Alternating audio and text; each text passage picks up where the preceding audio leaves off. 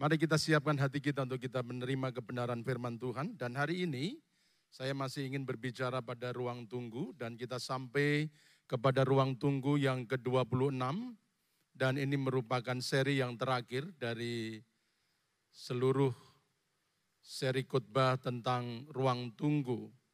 Saya memutuskan untuk mengakhiri pada seri ini dan ada hal yang baru Tuhan letakkan di hati untuk dibagikan juga kepada jemaat pada kesempatan-kesempatan yang akan datang. Tidak terasa ternyata tiga tahun lebih saya menyampaikan ruang tunggu dan berharap Bapak Ibu bisa memahami kenapa kita harus ada di ruang tunggu.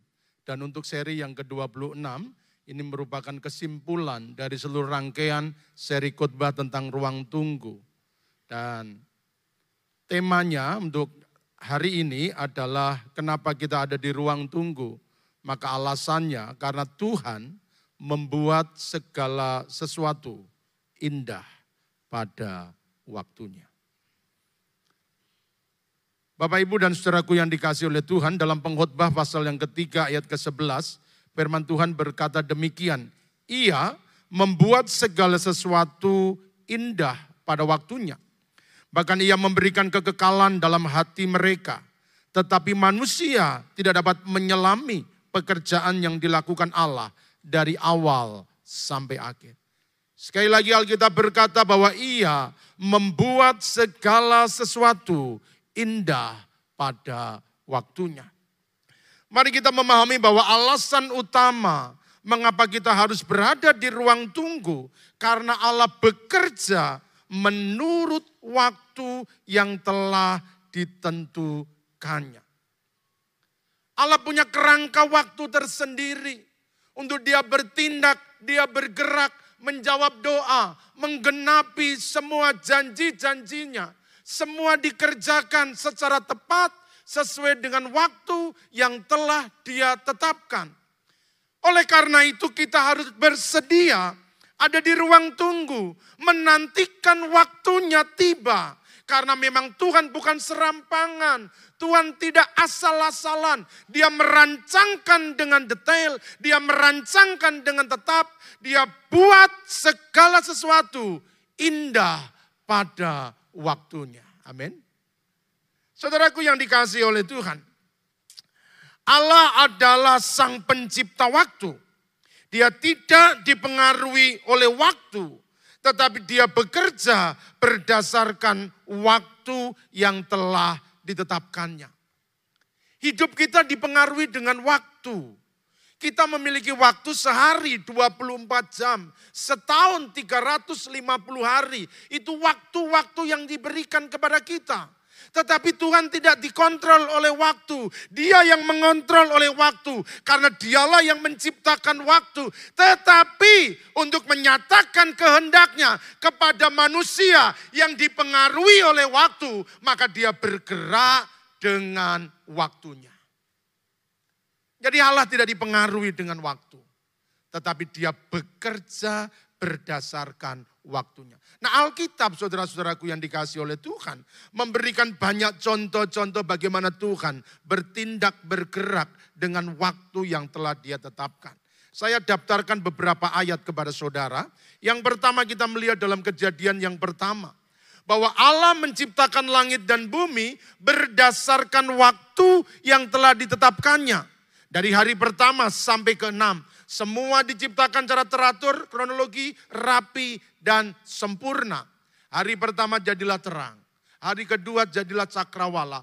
Hari demi hari diciptakan sedemikian rupa. Itu menjadi petunjuk dan pertanda buat kita. Bahwa memang dia bergerak dan bertindak berdasarkan waktunya. Kemudian dalam kitab Mazmur pasal yang ke-145 ayat 15 mata sekalian orang menantikan engkau. Dan engkau pun memberi mereka makan pada waktunya. Soal memberi makan aja Allah nggak main-main. Semua diberikan tepat pada waktunya. Itulah sebabnya syukuri untuk semua makanan yang kita nikmati. Karena itu diberikan berdasarkan waktu yang dia tetapkan. Berikutnya. Yesaya 60 ayat 22. Yang paling kecil akan menjadi kaum yang besar. Yang paling lemah akan menjadi bangsa yang kuat. Aku, Tuhan, melaksanakannya dengan segera pada waktunya. Semua perjanjian, semua nubuatan, semua yang Tuhan janjikan kepada anak-anaknya. Tuhan bilang, aku Tuhan akan melaksanakannya dengan segera. Tetapi menanti waktunya. Luar biasa. Itulah sebabnya tetaplah berpengharapan. Karena semua pasti terjadi pada waktu yang dia telah tentukan.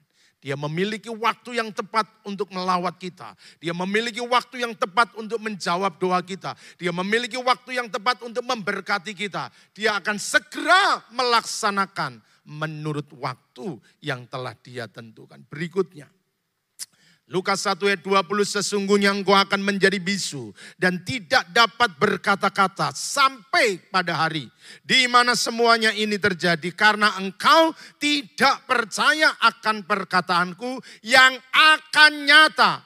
Firman Tuhan akan nyata pada waktunya. Sebab itu jangan pernah meragukan firman Tuhan. Jangan pernah meragukan kebenaran firman-Nya. Semuanya kebenaran itu akan nyata pada waktunya. Berapa banyak perjanjian saudara telah terima. Berapa banyak ayat yang saudara telah mengerti. Pegang teguh. Karena semuanya pasti akan nyata kebenarannya pada waktunya. Kalau dia berbicara, dia pasti akan menepatinya. Kalau Tuhan telah berfirman, dia pasti akan menggenapkan dalam kehidupan kita. Berikutnya. Ibrani 4 ayat 16, sebab itu marilah kita dengan penuh keberanian menghampiri takhta kasih karunia supaya kita menerima rahmat, berkat, anugerah dan menemukan kasih karunia untuk mendapat pertolongan. Kapan? Nah, Alkitab jelas, dia memberikan pertolongan, dia melepaskan rahmatnya, dia memberikan kasih karunia. Semuanya diberikan pada waktunya. Jangan kecewa kalau hari ini rahmat Tuhan belum dinyatakan. Jangan kecewa kalau Tuhan belum menunjukkan jawaban. Sebab Alkitab berkata untuk mendapat pertolongan kita pada waktunya. Dia punya waktu yang tepat buat saudara dan saya. Yakinilah, semua dirancang dengan detail. Bahkan sebelum kita dilahirkan di dalam kandungan, Tuhan sudah memiliki tujuan pasti dalam hidup kita. Perjalanan kita sudah diketahui oleh Tuhan. Itulah sebabnya dia tahu kapan melawat kita, kapan menolong kita. Untuk memberikan rahmatnya, kasih karunia-Nya pada waktunya. Sekali lagi, 1 Petrus 5 ayat yang ke-6. Karena itu rendahkanlah dirimu di bawah tangan Tuhan yang kuat. Supaya kamu ditinggikannya. Kapan terjadi? Pada waktunya. Tuhan tahu kapan mengangkat kita. Tuhan kamu kapan mempermuliakan kita. Tuhan kamu kapan memberikan tempat-tempat terhormat kepada kita. Semuanya dia kerjakan pada waktunya. Sebab itu jalanilah kehendak Tuhan. Ikuti alurnya Tuhan. Percaya penuh bahwa ada waktu-waktu yang tidak tetapkan untuk mengangkat kita dari kedalaman, dari kerendahan. Dia pasti akan meninggikan tepat pada waktunya. Saya sangat percaya bahwa Tuhan punya waktu secara pribadi buat saya. Bapak, Ibu, dan saudaraku yang dikasih oleh Tuhan Yesus Kristus. Bahkan kalau kita membaca pengutbah pasal yang ketiga, ayat 1 dan berikutnya, maka kita akan melihat bagaimana waktu-waktu itu sudah ditetapkan oleh Tuhan sedemikian rupa. Saya bacakan buat saudara, pengutbah 3 ayat 1 sampai yang keempat. Untuk segala sesuatu ada masanya. Untuk apa pun di bawah langit, di bawah langit ada waktunya. Ada waktu untuk lahir, ada waktu untuk meninggal, ada waktu untuk menanam, ada waktu mencabut yang ditanam, ada waktu untuk membunuh, ada waktu untuk menyembuhkan, ada waktu untuk merombak, ada waktu untuk membangun, ada waktu untuk menangis, ada waktu untuk tertawa, ada waktu untuk meratap, ada waktu untuk menari. Saudaraku yang dikasih oleh Tuhan, bagaimana Tuhan secara detail dan dia sudah membentuk waktu itu dengan baik. Semua dia rancangkan, ada waktu dilahirkan, tapi juga ada waktu untuk mati. Ada waktu menanam, tapi ada waktu mencabut yang ditanam. Ada waktu tertawa, tapi juga ada waktu untuk berduka. Semua itu ada. Jadi hidup yang kita jalani ini tidak lepas dari perhatian Tuhan. Tuhan tidak pernah menutup mata atau melepaskan tangannya, membiarkan kendalinya jalan begitu tidak. Semua dikendalikan oleh Tuhan dengan pasti dan yakin percayalah. Semua yang terjadi itu dalam jangkauan tangan puasanya. Waktu-waktu dia tetapkan. Kapan engkau menangis Tuhan tahu. Kapan engkau tertawa Tuhan tahu. Kapan engkau meratap Tuhan tahu. Kapan engkau menari Tuhan tahu. Kapan kantongmu penuh Tuhan tahu. Bahkan ketika kantong kering Tuhan tahu. Semua ada wow. Waktunya itu sudah ditetapkan dan luar biasa. Nah saudara-saudaraku yang dikasih oleh Tuhan. Kalau semua waktu dia rancang sedemikian rupa dengan baik, sempurna. Sekarang bagaimana sikap kita ketika kita ada di ruang tunggu untuk menantikan waktunya Tuhan. Sehingga segala sesuatu itu menjadi indah pada waktunya. Beberapa kebenaran saya ingin bagikan kepada saudara di pagi hari ini. Supaya setiap momen-momen dalam hidupmu, setiap kejadian dan peristiwa yang kau alami, apa pun itu keadaannya. Apa pun itu pengalamannya. Apakah itu ketika engkau tertawa atau ketika engkau menangis. Apakah ketika engkau meratap ataukah engkau menari. Semuanya indah. Sehingga hidup yang kita jalani ini menjadi indah. Kita menikmati bahagia. Dalam suka kita bahagia, dalam duka kita juga bahagia. Saat diberkati kita tetap bermuji Tuhan. Bahkan ketika tidak diberkati kita tetap, tetap memuji Tuhan. Kenapa? Karena kita mengetahui bahwa semuanya itu indah pada waktunya. Kita nggak larut dalam duka, kita nggak hancur dalam kesedihan. Apa pun yang terjadi kita selalu menikmati kesukaan. Oleh karena itu mari kita belajar bersama-sama. Bagaimana cara kita menanti waktunya Tuhan. Yang pertama, bahwa bertindaklah tepat di waktu yang tepat. Kalau saudara dan saya ingin menikmati segala sesuatu indah pada waktunya, maka cara yang pertama bertindaklah tepat di waktu yang tepat.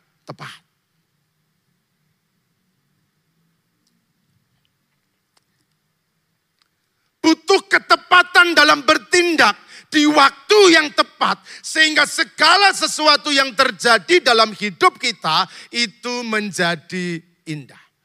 Maksud saya seperti ini. Saya tunjukkan kepada saudara, kita mencoba melihat dari pengkhotbah 3 ayat 2 dan sekarang kita bagian A dulu. Silakan, bagian A dikatakan demikian. Ada waktu untuk lahir, ada waktu untuk meninggal. Bisa dikeluarkan? Next. Ya. Perhatikan, Alkitab berkata ada waktu dilahirkan. Lahir ini bukan ketika kita keluar dari orang tua kita. Inilah awal dari sebuah kehidupan. Ketika kita dilahirkan, maka kita menjalani hidup. Dan masa itu sudah kita lalui. Indah pada waktunya ketika kita dilahirkan itu menjadi indah. Tapi kita harus menyadari bahwa ada waktu untuk lahir, ada waktu untuk meninggal. Ada waktunya nanti kita akan menjadi mati. Sekarang momen kelahiran, waktu dilahirkan sudah lewat. Kita sedang menanti waktu meninggal, waktu untuk mati. Persoalannya, bagaimana caranya membuat kematian itu menjadi indah pada waktunya. Bagaimana caranya ketika kita dipanggil Tuhan, semuanya menjadi indah. Padahal kenyataannya di mana-mana kematian selalu tidak indah.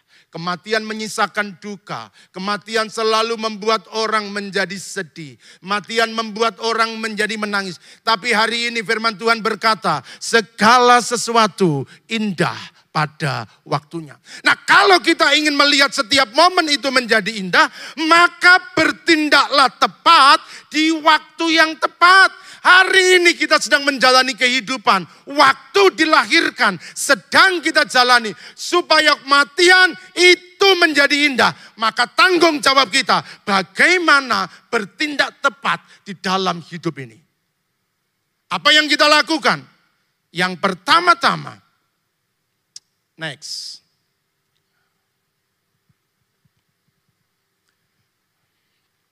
Cari keselamatan. Waktu dilahirkan sudah kita jalani. Sekarang kita menanti momen kematian. Cari keselamatan. Supaya ketika kita mati kematian menjadi indah. Karena kita tidak masuk dalam penghukuman. Tetapi kita masuk dalam kekekalan. Dalam ke ke kebahagiaan. Di dalam kerajaan sorga. Sehingga momen ketika hari kematian tiba. Menjadi indah pada waktunya. Cari perkara-perkara yang kekal Jangan sampai nanti kita udah waktunya tiba. Hari kematian tiba menjadi tidak indah. Karena kita tidak mencari hal-hal yang kekal. Maka istilah hidup dengan kebaikan, istilah hidup dengan kasih, istilah hidup dengan kemurahan, ini penting mengenali waktu-waktunya Tuhan yang sedang diberikan kepada kita. Kalau saudara ingin melihat segala sesuatu indah pada waktunya, maka saudara punya tanggung jawab. Bertindaklah tepat di waktu yang tepat. Ini waktu kita dilahirkan. Menjalani kehidupan. Mari buat waktu nanti ketika kematian itu datang menjadi indah. Kalau hidup kita tepat, kita menjalani dengan benar, kita menjalani dengan baik, maka kematian tidak perlu disusahkan. Kita justru menjadi berbangga. Kita bisa bersuka cita, aku puas menjalani hidup. Karena hidup aku udah jalani dengan baik. Menjadi berkat bagi banyak orang. Aku punya keyakinan dan kepastian akan kerajaan surga. Sehingga ketika kematian itu datang, semuanya indah pada waktunya. Tapi kalau kita tidak bertindak tepat, dilahirkan hidup ngawur, semaunya sendiri, hidup serampangan, di luar firman Tuhan, maka kematian menjadi tidak indah. Aduh sayang ya. Belum percaya Yesus sudah mati. Sayang ya, belum bertobat sudah mati. Tapi kalau kita mau buat indah, maka bertindaklah tepat di waktu yang tepat. Gambaran yang kedua, dikatakan bahwa ada waktu untuk menanam, ada waktu mencabut yang ditanam. Ini waktu yang Tuhan tentukan. Memang ada waktu menanam, ada waktu menabur, tetapi juga tidak akan terus menabur. Setelah menabur, maka akan ada waktu untuk menuai, mencabut yang ditanam, menikmati apa yang telah ditaburkan. Lalu bagaimana caranya ketika menuai ini menjadi indah pada waktunya? Maka saudara perlu tanda tanggung jawab, bertindak tepat di waktu yang tepat.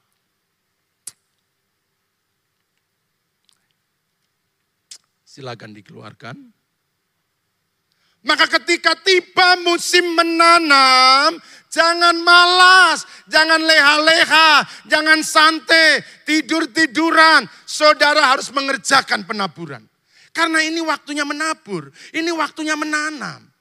Enggak boleh tenang-tenang, santai-santai. Anda harus menabur dengan baik merawat yang ditabur. Mungkin saudara bekerja keras, banting tulang itu waktunya menanam. Tapi kalau saudara mau lakukan itu, maka ketika waktu penuaian itu datang, semuanya indah pada waktunya. Bagaimana ketika musim menanam tiba, kita tidak pernah melakukan taburan. Kita tidak pernah bekerja, kita tidak pernah melakukan apa-apa. Kita hanya menanti, tunggu saja waktunya menuai. Itulah sebabnya ketika musim menuai itu tiba, maka tidak menjadi indah. Yang lain menuai, yang lain bersorak-sore, yang lain bersuka cita. Karena panen yang melimpah, saudara ngaplu. Saudara nggak mendapat apa-apa, kosong. Bertindak tepat di waktu yang tepat. Amsal bilang begini, ini ayat sangat baik sekali anak-anak muda. pada musim dingin, si pemalas tidak membajak. Jikalau ia mencari pada musim menue, maka tidak ada apa-apa. Saudara kalau nggak ngerti waktu menanam, musim menanam tiba dan saudara tidak mau menggunakan waktunya itu. Saudara tidak mau menanam dengan baik, menabur dengan baik, bekerja keras. Maka ketika datang musim panen, tidak ada apa-apa yang kita hasilkan. Jangan salahkan orang tua, jangan salahkan orang lain, jangan salahkan siapa-siapa. Kita yang salah karena kita tidak mengenali ketika musim menanam itu tiba. Saudara punya tanggung jawab. Mari buat semuanya itu menjadi indah. Kalau ada kelelahan, ada ada kecapean, apa pun yang terjadi, semua akan terbayarkan ketika musim itu berganti. Ada waktunya menanam, tapi ada waktu mencabut yang ditanam. Bertindaklah tepat di waktu yang tepat.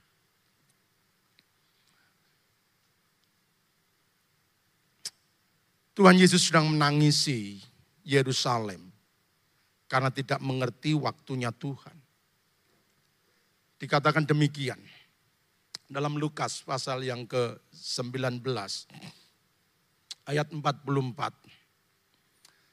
Dan mereka akan membinasakan engkau beserta pendudukmu pada tembokmu. Mereka tidak akan membiarkan satu batu pun tinggal terletak di atas batu lain. Lihat tangisannya Tuhan. Karena engkau tidak mengetahui saat bila mana Allah melawat engkau. Tuhan itu nangis kepada Israel. Karena Tuhan Allah kirim nabi-nabinya untuk memberikan peringatan. Mereka nggak mau berbalik dan bertobat. Semua nabi malah dibunuh oleh bangsa Israel. Bahkan ketika putranya datang ke bumi, dia juga tidak mau percaya kepada Mesias. Dia tidak percaya kepada Yesus. Bahkan Yesus disalibkan oleh bangsanya sendiri. Dan kondisi seperti itu membuat Yesus menangis. Tuhan sedang melawat. Kok engkau nggak ngerti. Tuhan sedang mendatangimu. Tuhan sedang memberikan kasihnya. Tuhan memberikan anugerah. Kok engkau nggak ngerti. Karena engkau dekil, engkau tidak mengerti waktunya Tuhan. Maka bencana akan terjadi atas hidupmu. Tuhan menangis. Seharusnya Israel sudah dipulihkan oleh Tuhan. Tetapi karena mereka menolak dan sampai hari ini mereka terus menantikan kedatangan Mesias. Itulah sebabnya Israel belum mengalami pemulihan. Nah jangan sampai kita seperti itu. Kita nggak mengenali waktu-waktunya Tuhan. Yang Tuhan sedang sediakan. Kita selalu mencari momen-momen yang mungkin lebih baik. Kita mencari keadaan-keadaan yang mungkin lebih baik. Tetapi kita lupa bahwa Tuhan sedang membukakan kesempatan buat kita. Mari bersama-sama kita peka untuk mengenal waktu-waktunya Tuhan. Musim apa yang sedang terjadi? Kalau ini sedang musim menanam, tanamlah. Bekerja keraslah. Enggak usah takut susah. Apa pun yang bisa ditabur, taburlah. Karena tidak selamanya engkau akan menanam. Musim pasti akan berganti. Waktu menuai itu pasti akan tiba. Jangan menantikan tuean tanpa pernah menaburkan. Sekali lagi jangan nantikan tuean tanpa pernah menaburkan. Kalau pengen menuai, gunakan ketika musim menanam itu tiba. Tanam sebanyak-banyaknya. Karena ukuran engkau menuai itu tergantung ukuran engkau menabur. Apa yang engkau tuai itu tergantung apa yang engkau tabur. Hidup ini diatur dengan sempurna oleh Tuhan. Sebab itu pagi hari ini mari bersama-sama kita memiliki kepekaan Tuhan ini musim apa yang sedang terjadi. Supaya kita tidak salah langkah. Bertindaklah tepat di waktu yang tepat. Jangan waktunya menanam, saudara ingin cari toyan, gak ada. Waktunya orang menuai, saudara mau mulai menanam, telat. Karena di Israel menuai dan menanam itu ada waktunya sesuai dengan hujan yang dicurahkan oleh Tuhan. Yang kedua, saudaraku, kalau kita ingin melihat segala sesuatu menjadi indah pada waktunya, maka belajarlah taat setiap saat. Kalau pengen semuanya itu menjadi indah, belajarlah taat setiap saat. Orang-orang yang taat selalu menerima berkat. Dalam Yohanes pasal yang kedua, ketika pesta di kana kehabisan anggur, ibu Yesus datang kepada Yesus, mereka kehabisan anggur.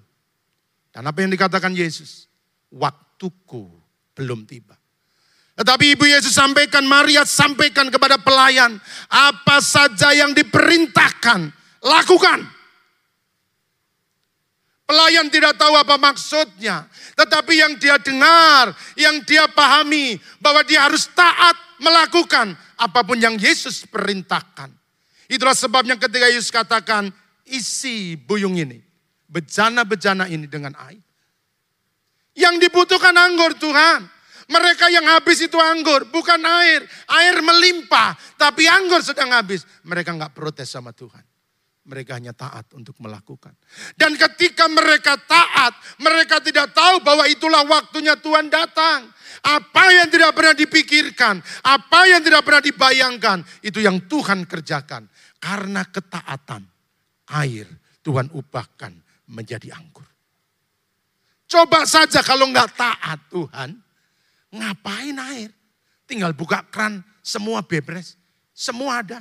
Ini anggur, bukan air. Tapi mereka belajar taat. Belajar taat.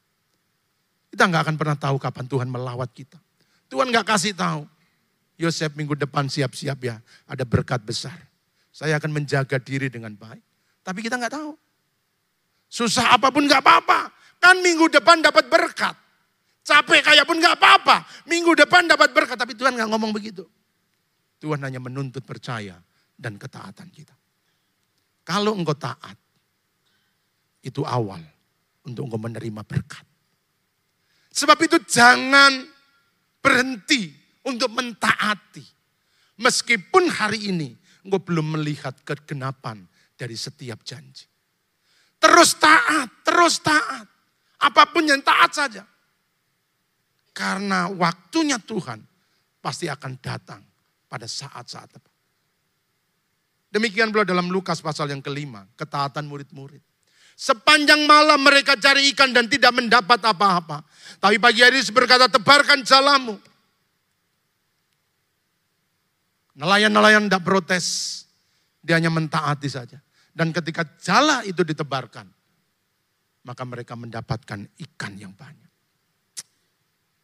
Saudara-saudaraku mari kita belajar dengan ketaatan-ketaatan dalam hidup kita. Karena waktu Tuhan akan datang dengan saat yang kita tidak pernah mengerti. Tuhan hanya menuntut engkau taat melakukan saja. Karena ada berkat yang Tuhan sedang siapkan. Tetapi ketika engkau keluar dari kehendaknya, maka ketika berkat itu dijatuhkan, sayang, engkau nggak siap untuk menerimanya. Karena kita lebih memilih jalan kita, kita lebih memilih waktu kita, kita lebih memilih cara kita. Padahal dari sorga Tuhan sudah menyiapkan berkat. Tuhan menanti taat terus, taat terus. Saudara-saudaraku yang dikasih oleh Tuhan. Ada banyak orang-orang yang kita kenal dari ketaatannya maka berbuah dengan berkat yang luar biasa. Nuh menunjukkan ketaatannya, Abraham menunjukkan ketaatannya, Yusuf taat dengan totalitas. Apa pun yang terjadi, sesulit apa pun dia hanya tahu pokoknya aku harus taat kepada Tuhan.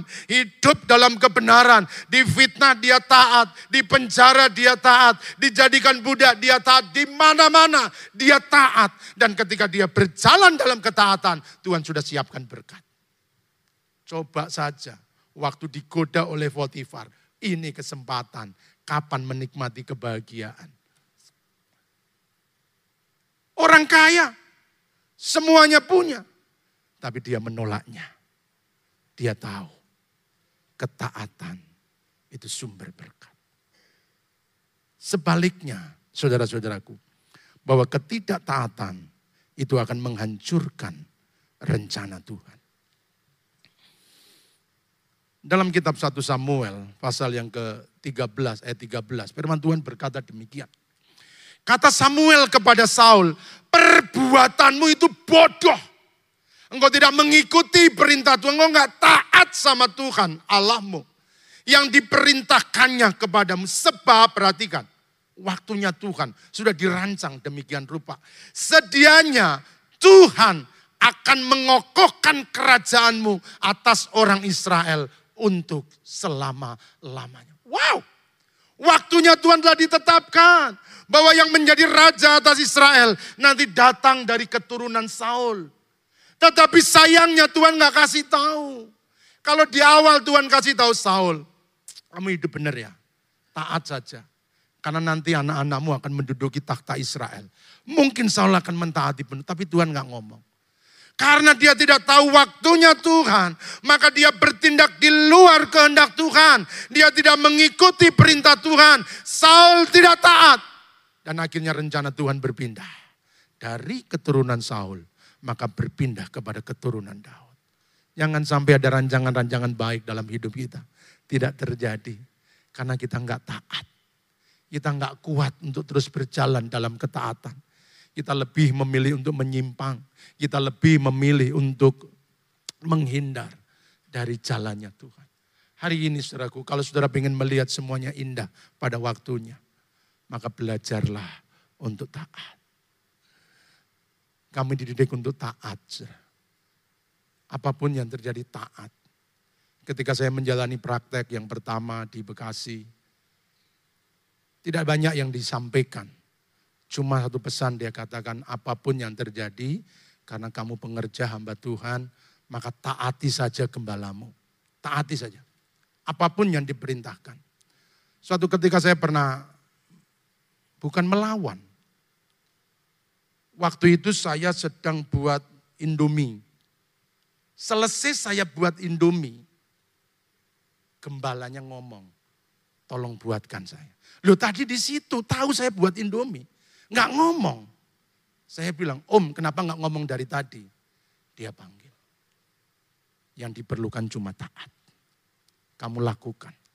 Kalau salah, biar om yang beneri. Kamu jangan bantah. Ketaatan, itu sumber berkat. Sebab itu mari jalani hidup ini dengan ketaatan. Karena ada berkat yang Tuhan sedang sediakan. Kalau engkau keluar dari ketaatan, maka berkat itu tidak akan jatuh dalam hidup kita. Belajarlah taat, maka engkau akan menikmati berkat. Yang ketiga,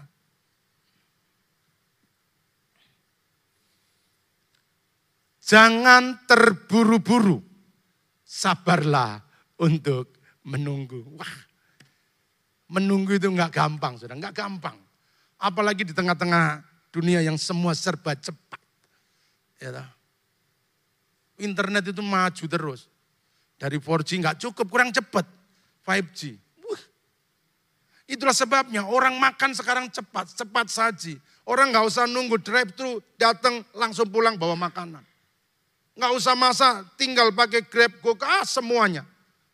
Semua serba cepat. Nah tetapi cara-cara Tuhan berbeda. Kadang-kadang Tuhan bisa bertindak dengan kecepatan yang menuntut kita harus bergerak bersamanya. Tetapi kadang-kadang dia bergerak seolah-olah begitu lambat.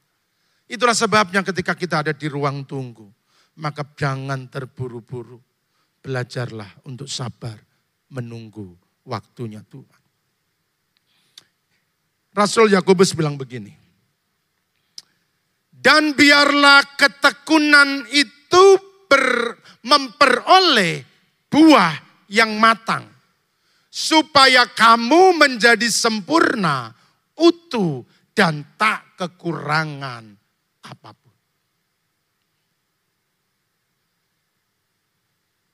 Biarlah ketekunan itu memperoleh buah yang matang. Saudara pernah makan buah yang matang, tapi matangnya di pohon. Bukan matang karbitan. Ya, Kemarin kami kerja bakti di halaman ini ada buah-buah yang matang. Merah. Menyegarkan. Saudara bisa membedakan buah yang matang pohon dengan yang matang karbitan. Enak yang mana? Matang pohon itu enak. Tapi nunggunya lama. Kalau karbitan petik hari ini dikarbit semalam, besok bisa dinikmati.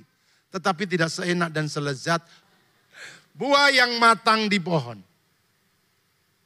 Tetapi butuh waktu. Kita harus menunggu. Kadang-kadang balapan dengan codot. Codat lebih peka dengan waktunya, kita menunggu jatuhnya. Tetapi inilah proses bahwa kematangan, kedewasaan tidak pernah dicapai dalam waktu yang sekejap. Butuh proses. Kita harus menunggu sampai berbuah matang supaya kamu menjadi sempurna, utuh dan tak kekurangan apa pun. Nah mari kita belajar menanti Tuhan. Saudara-saudaraku belajar menanti Tuhan. Anak saya ini baru belajar bekerja, saudara. Jadi sudah hampir tujuh bulan dia bekerja. Enam bulan dia bekerja ke kantor hanya dua kali. Jadi selainnya dia kerjakan di rumah. Tetapi per bulan Jul, Juni kemarin, kantor yang baru itu sudah siap. Dan dia harus bekerja di kantor every day, setiap hari. Kosnya di Serpong, kerjanya di Tebet. Naik motor satu setengah jam, naik KRL dua jam. Nah, kamu harus pindah kos. Gitu. Berat buat kamu. Dia nggak bah, saya mau coba dulu. Hari terakhir dia lempah, kayaknya nggak kuat bah. Kalau nggak kuat bagaimana? Nggak apa-apa. Nggak kuat nggak apa-apa. Kamu sabar saja, tunggu saja waktunya Tuhan. Lakukan saja apa yang mampu kamu kuat. Saudara-saudaraku yang dikasih oleh Tuhan, karena merasa nggak kuat maka dia mulai melamar pekerjaan-pekerjaan baru dan dia berharap untuk bisa mendapat pekerjaan di Serpong. Karena dia sudah terikat dengan komunitas di sana, dia aktif dalam pelayanan, dia juga be, berbeban dengan adiknya yang selama ini dia antarkan pulang pergi kuliah. Dan pak nanti adik bagaimana, pelayananku bagaimana. Tenang saja nak, sabar. Nah kemarin lamaran yang diajukan Tahap pertama selesai wawancara dan sekarang akan masuki tahap yang kedua. Dia kabarkan Pak, puji Tuhan, saya masuk ke tahap berikutnya. Doakan Pak, sabar saja. Tuhan tahu yang terbaik. Kalau memang kamu ada pekerjaan baru, Tuhan siapkan. Tapi kalau tidak, bertahanlah. Ada waktu yang Tuhan siapkan buat engkau. Jangan terburu-buru. Papa mengerti keadaanmu. Kemarin adiknya pulang, diantar KRL, dia nangis sendirian. Saudara-saudaraku, tapi saya terus nasihati. Tuhan punya waktu yang terbaik untuk engkau. Karena Tuhan yang merancangkan hidupmu. Sebab itu sabarlah untuk menunggu. Saya berharap setiap kita. Sabarlah dengan waktunya Tuhan. Saya mengerti ada kesulitan-kesulitan saudara alam. Tapi Tuhan punya waktu yang terbaik buat kita. Saya mendapati ada jemaat-jemaat yang punya penyakit begitu lama. Ada kesusahan-kesusahan yang bertahun-tahun saudara belum selesaikan. Tapi Tuhan hanya minta untuk engkau sabar. Karena untuk mencapai kematangan butuh proses, butuh waktu. Jangan keluar dari kehendak Tuhan. Jangan keluar dari jalurnya Tuhan. Tuhan gak pernah salah untuk menolong kita. Dia tahu saat-saat yang terbaik buat saudara dan saya. Apa pun yang terjadi terus pegang Tuhan. Peluk erat Tuhan, tinggallah di ruang tunggunya. Karena ada waktu yang terbaik yang Tuhan sediakan buat kita. Tuhan ingin iman kita sempurna. Tuhan ingin melihat kita menjadi mulia di hadapannya. Itulah sebabnya dia izinkan proses itu berjalan. Saudara melewati kesulitan-kesulitan. Ada kesusahan-kesusahan yang kau alami. Ada penderitaan yang kau alami. Ada air mata yang terus mengalir. Tak intinya engkau berdoa, engkau berseru siang dan malam. Tetapi Tuhan belum menjawab. Karena Tuhan ingin mematangkan imanmu. Hanya kedewasaanlah yang membuat kita siap untuk menerima berkat-berkat Tuhan. Saudaraku sebagai orang tua saya rindu dan saya pengen anak saya bisa mendapat pekerjaan yang baik, mudah, ringan dan menyenangkan. Tetapi itu tidak akan membentuk kedewasaan, tidak akan menumbuhkan apa-apa dalam sebagai orang tua kadang-kadang saya menangis, saya doakan dia. Tetapi Bapak kita tahu yang terbaik. Bapak rindu untuk mencurahkan berkatnya. Bapak rindu untuk melepaskan semua jawaban doa atas hidupmu. Tapi Bapak melihat engkau belum matang, nak. engkau belum matang, engkau belum siap. Tuhan menunggu kesiapan kita. Dia izinkan semua proses hidup ini berjalan. Supaya kita menjadi matang, kita dewasa. Kalau kita dewasa, kapasitas kita besar, kita menjadi kuat, maka berkat yang Dia berikan tidak akan menghancurkan hidup kita. Saudara-saudaraku yang dikasih oleh Tuhan. Kalau saudara membeli mainan anak-anaknya, maka kadang-kadang di sana dituliskan umur bagi anak-anak. Ada yang umur 2 tahun, ada yang 3 sampai 5, 6 sampai 10, 10 sampai 15 dan seterusnya. Kenapa mainan-mainan itu dituliskan umur? Karena itu yang sesuai, itu yang cocok. Seiring dengan pertumbuhan anak-anak. Kalau anak-anak kecil dikasih mainan besar, rusak, hancur. Demikian pula dengan Bapak kita di sorga. Dia hanya minta kita untuk sabarlah menunggu. Tuhan gak pernah terlambat. Tuhan selalu datang pada saat yang tepat. Apa pun yang sedang kau hadapi hari ini, percayalah. Waktunya itu tepat. Semuanya indah pada waktunya. Tuhan memberkati. Mari kita berdiri bersama-sama, kita hampiri dia di pagi hari ini. Jangan lelah untuk menanti pertolongan Tuhan. Karena dia melihat kedewasaan dan kematangan yang engkau alami. Pagi hari ini Tuhan sedang memperhatikan hidup saudara. Dia mengerti kapan waktunya untuk menolong dan melawat kita. Bila kau izinkan sesuatu terjadi, ku percaya semua untuk kebaikan kami Tuhan. Waktumu itu selalu yang terbaik buat kami. Haleluya, haleluya, haleluya.